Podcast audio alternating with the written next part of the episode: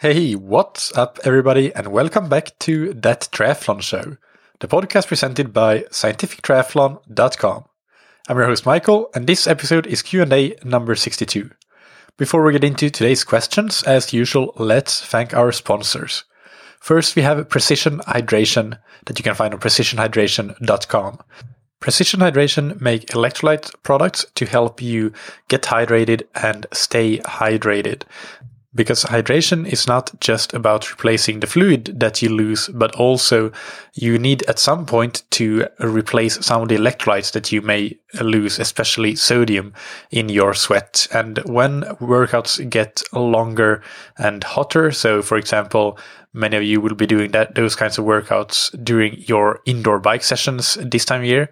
But some of you in the southern hemisphere might be approaching racing season, and the races are uh, the really the most critical parts where you really need to think about whether you are adequately replacing the sodium lost. So Precision Hydration, they have products and they have information, including blog articles, a free hydration test that you can take online to figure out roughly how much sodium you lose, etc.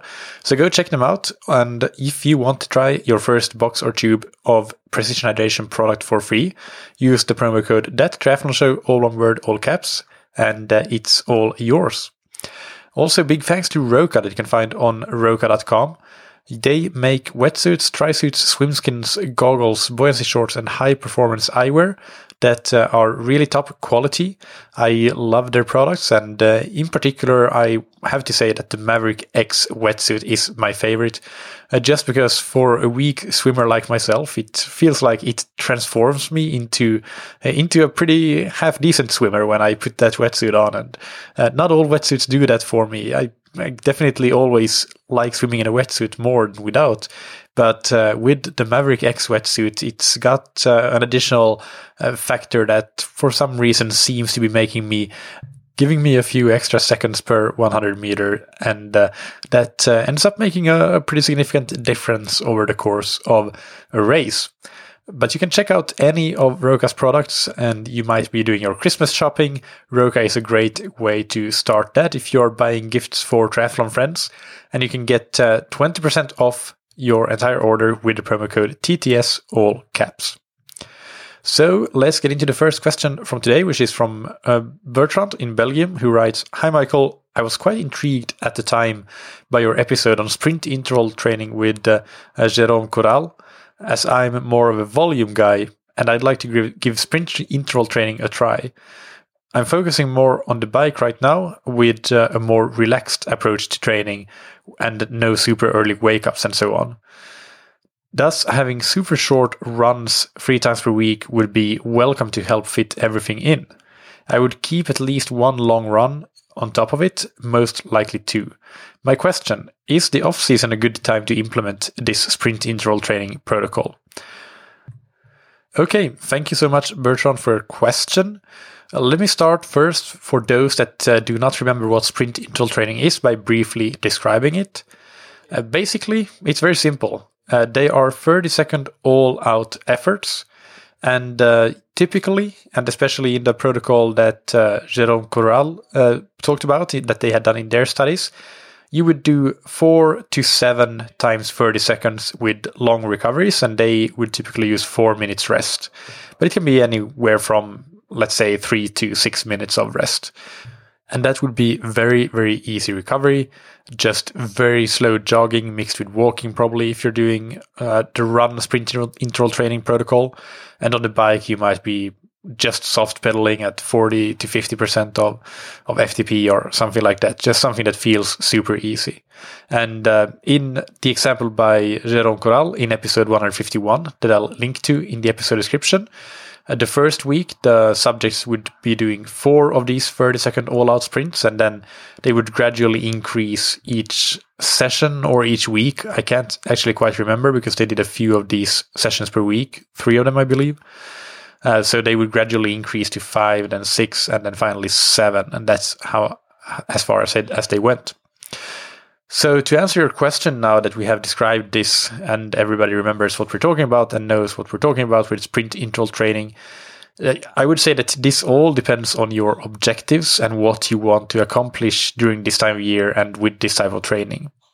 So if the objective for you is it's an interesting and fresh kind of training that can reinvigorate you and keep motivation high and and still give you at least some high intensity training benefits, then absolutely go for it. If the objective is to maximize the effectiveness of the time that you are willing to spend on running during this time of year, you mentioned that you would like to keep the runs at 30 minutes.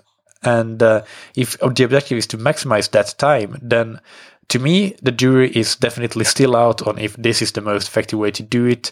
And uh, personally, I would say that I would choose some other options in most cases. Don't get me wrong, I do use sprint interval training sometimes with some athletes, but that is generally if I want to improve their anaerobic capacity. And that may or may not be a priority for you, depending on your uh, strengths and weaknesses, your goal races, and the time of year, obviously. So if you're not focusing on improving your anaerobic capacity, then my inclination would be that you can make better use of that runtime with some other protocols than sprint interval training. Uh, I simply don't think that the evidence holds up for it yet when compared with other types of intervals. It doesn't mean that it can't improve uh, other aspects of your fitness than the anaerobic capacity. Uh, it can, uh, it has in some studies, but I'm just not convinced that it's better than some other types of, of training that you could be doing, like long and short VO2 max intervals. Uh, and those I, or Professor Paul Laursen uh, described in episode 163, for example, which is called Interval Training, Science and Application. I'll link to that as well in the show notes. But even a type of training like threshold training might be more effective or is probably more effective when it comes to uh, aerobic improvement as opposed to anaerobic. Or at least, again, this is all my opinion because I don't think that there are many, if any, studies that have directly compared these types of training protocols. So that's that's why it's always difficult to say, and and it's often very anecdotal. But even with the constraints of having 30 minutes to run, I don't think that you are limited to just sprint interval training. Uh, so the examples that I would give you for different types of workouts that you could do, and this is if we're talking actual high intensity workouts or quality workouts, and we're not just talking 30 minutes of easy running. Uh, but some some examples that I would give you includes first a workout consisting of 10 minutes of warm up and then 20 minutes at your threshold. This is a classic Jack Daniels run 20 minutes of running at your threshold. And the second example would be a type of workout that is described as long intervals by Professor Paul Laursen and Martin Buchheit, the authors of uh, uh, The Science and Application of High Intensity Interval Training. And that would be, again, we would do a 10 minute warm up and then we would do five sets of three minutes hard, one minute of walking. Simple as that. Uh, three minutes hard can be your 5k run pace, roughly. And then the final example would be what uh, Laursen and Buchheit would uh, call short intervals. And then again, we would do a 10 minute warm up and then 20 sets of 30 seconds hard, 30 seconds jogging. And the 30 seconds hard could again be uh, roughly 5k, 5k uh, pace or slightly faster than 5k pace. So you, or perhaps if you have a coach, then you and your coach need to determine what your current priorities and training objectives are and work backwards from that. And only then can you really know whether sprint interval training makes sense or not. And uh, again, there isn't really any research directly comparing sprint interval training to other training protocols. So uh, just because I think that generally the examples that I just gave might be better, unless you're working on anaerobic capacity, that does not mean that it's categorically correct or that's the way it is. Uh, trial and error can lead to great successes. So you could do a whole lot worse than giving it a try for a month and just simply see how it works. But that's my take on, on it. So I hope that that helps you, Bertrand. The second question for today is from Olivier in Switzerland who writes Hi, Michael. I've started to listen to your podcast and uh, read your blog with high interest, as this is uh, perfectly matching my approach to triathlon. I would have a I have a question or would like your opinion regarding FTP, how to determine it, and how it evolves with training. I started, like many of us, to follow the basic principles of Andy Coggan by performing a 20 minute test and then taking 95% of that as my FTP. Uh, this was done very early in the season with very low mileage, around 1,000 kilometers after several months with pretty much no cycling in winter. During this first test, I averaged 288 watts, so I went for an FTP of 275 watts. One month later, I showed up to the start of a 70.3 with uh, a total of 2,000 kilometers in the saddle, and uh, I went for an intensity factor of uh, 85%, so 230 watts. But after 40 kilometers, I realized that this was not going to happen, happen, and I backed off to a pace that felt reasonable for such an event. I had been racing 70.3s for four seasons before, so I was not new to the distance and pacing. I ended up averaging 212 watts normalized power and had a very decent run after, but I felt pretty confused by the intensity factor of uh, 78%. Okay, so this is uh, Michael jumping in here, not the question. Uh, all of this, I think, is completely normal and expected. It totally matches what I see in most age group athletes. So, uh, back to the question. First take home probably averaging 85% of FTP is requiring a certain volume of endurance training. Second take home 20 minute power, um, 95% of 20 minute power is probably overestimating FTP. Later on, based on some Olympic distance races closer to FTP effort, I narrowed down my FTP to being in the range of 92% of 20 minute power, so I adjusted my zones accordingly. And jumping in here again with a comment, I agree with both of your conclusions. And uh, indeed, the 92% of 20 minute power works much better than 95%. Uh, I have, I actually have a zones calculator, a Google spreadsheet that I'll link to in the episode description. And in that, I use 91%, but I did go back and forth between 91 and 92%. And quite honestly, you could go either way. It doesn't really matter. Uh, I have seen quite a few athletes who have done both lactate tests and uh, 20 minute mm, tests, and uh, they ended up falling in the 92 to 93% range. Some ended up falling in the 90 to 91% range.